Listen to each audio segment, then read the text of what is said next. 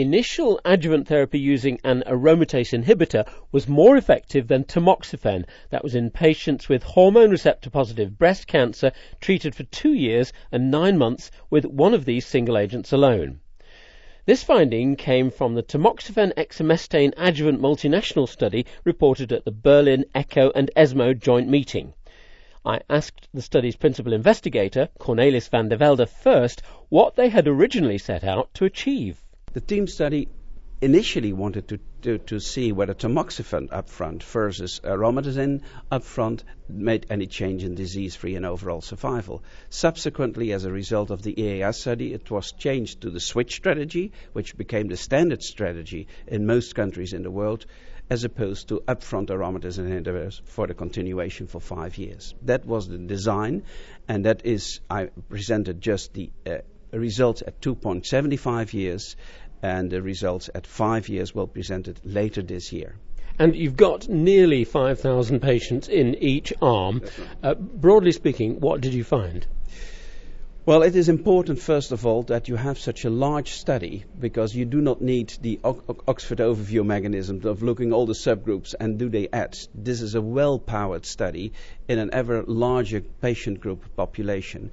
And so far, the results indicated that aromatase inhibitors up front give better disease-free survival and less distant metastasis than tamoxifen.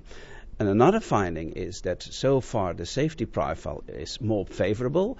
We do not see an increased fracture rate, but we have uh, only limited results so far, but that's better than the other uh, aromatase inhibitor trials. But side effects are very important because a lot of patients stop taking their treatment even before the two and a half years.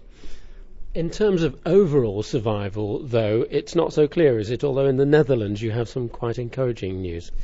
Well, overall survival was only in the IES study so far significant. We only have disease-free survival highly significant in the Netherlands. There was a good compliance in the Netherlands, and it was really a nationwide study.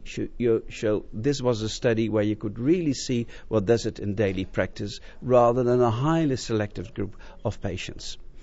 Now, in other studies, there have been data on musculoskeletal problems also cardiac disease of one sort and another. What exactly did you find? You said it wasn't a problem. Well, there is an increase in arthralgia and uh, a number of related problems similar to the other aromatase inhibitors. There was no increase in fracture rate, and there was uh, also a decrease in bone mineral density, which was uh, n- not significant so far. So the, the uh, morbidity resulting from the, the bone metabolism is not so severe. Cardiac problems were the same in both arms, and the patients experienced more complaints with tamoxifen than with exemestane reason for a higher discontinuation rate with tamoxifen. Now, this was only 2.75 years so far. What did you find, though, about cognitive function? Cognitive functioning was impaired with tamoxifen. And this is very important for the ever growing elderly population because dementia, etc., is a common disease. And when you say impaired, how impaired? Well, some eight cognitive tests were done by an expert psychologist looking at speed and uh, efficacy of all kind of cognitive tests and especially when you take the drug for a longer time, this may cause social and, and, and problems in the household mechanism, etc. Yeah. And compliance was a problem, apparently. Yeah. Well, we for the first time observed that compliance was indeed a problem. Almost 30% of patients before 2.75 years stopped with tamoxifen and 19% with exemestane. And this was related with side effects, but was clearly different in the different countries participating. So social, uh, structural effect in hospitals, who is treating and who is controlling these patients, play an important role, and that can be controlled for. What kind of side effects were most influential? The side effects like hot flushes and the, the, the side effects that usually uh, perimenopausal patients uh, experience. And uh, these side effects should be explained further and also explain that those patients who continue to take that drug have a better prognosis than those who discontinue to taking the drug. So, one message apparently coming out of this is that doctors need to be urging patients to carry on taking the medicine. Yes, to carry on taking the medicine, but also to be honest about whether they take the medicine. Because even in a study, and especially in the real world, it may be underrepresented. So the numbers of discontinuation may be f- far more than reported in such a highly controlled study.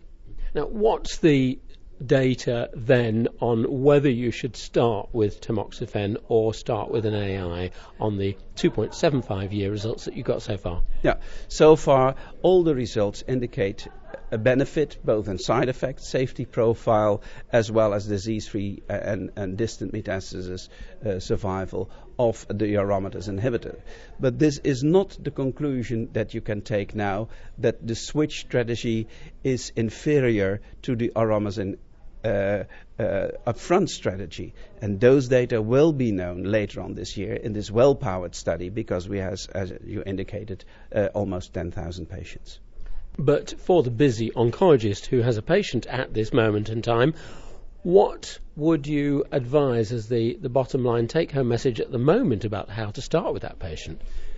Well, we did an inquiry in the Netherlands as a result of data that I presented, and almost three quarters of the patients in the higher risk profile uh, doctors prescribe now aromatase inhibitors up front. You can't advise on whether to go for a steroidal or a non-steroidal AI. Yeah. So far, the, the, the data indicate a favorable profile of aromatase, but it's not really scientific related in a clinical trial whether two or three aromatase inhibitors are uh, compared. That was Cornelis van der Velde from the University of Leiden. He was talking to me at the joint European Society of Medical Oncology and European Cancer Conference in Berlin. For Oncology Times Broadcast News, I'm Peter Goodwin.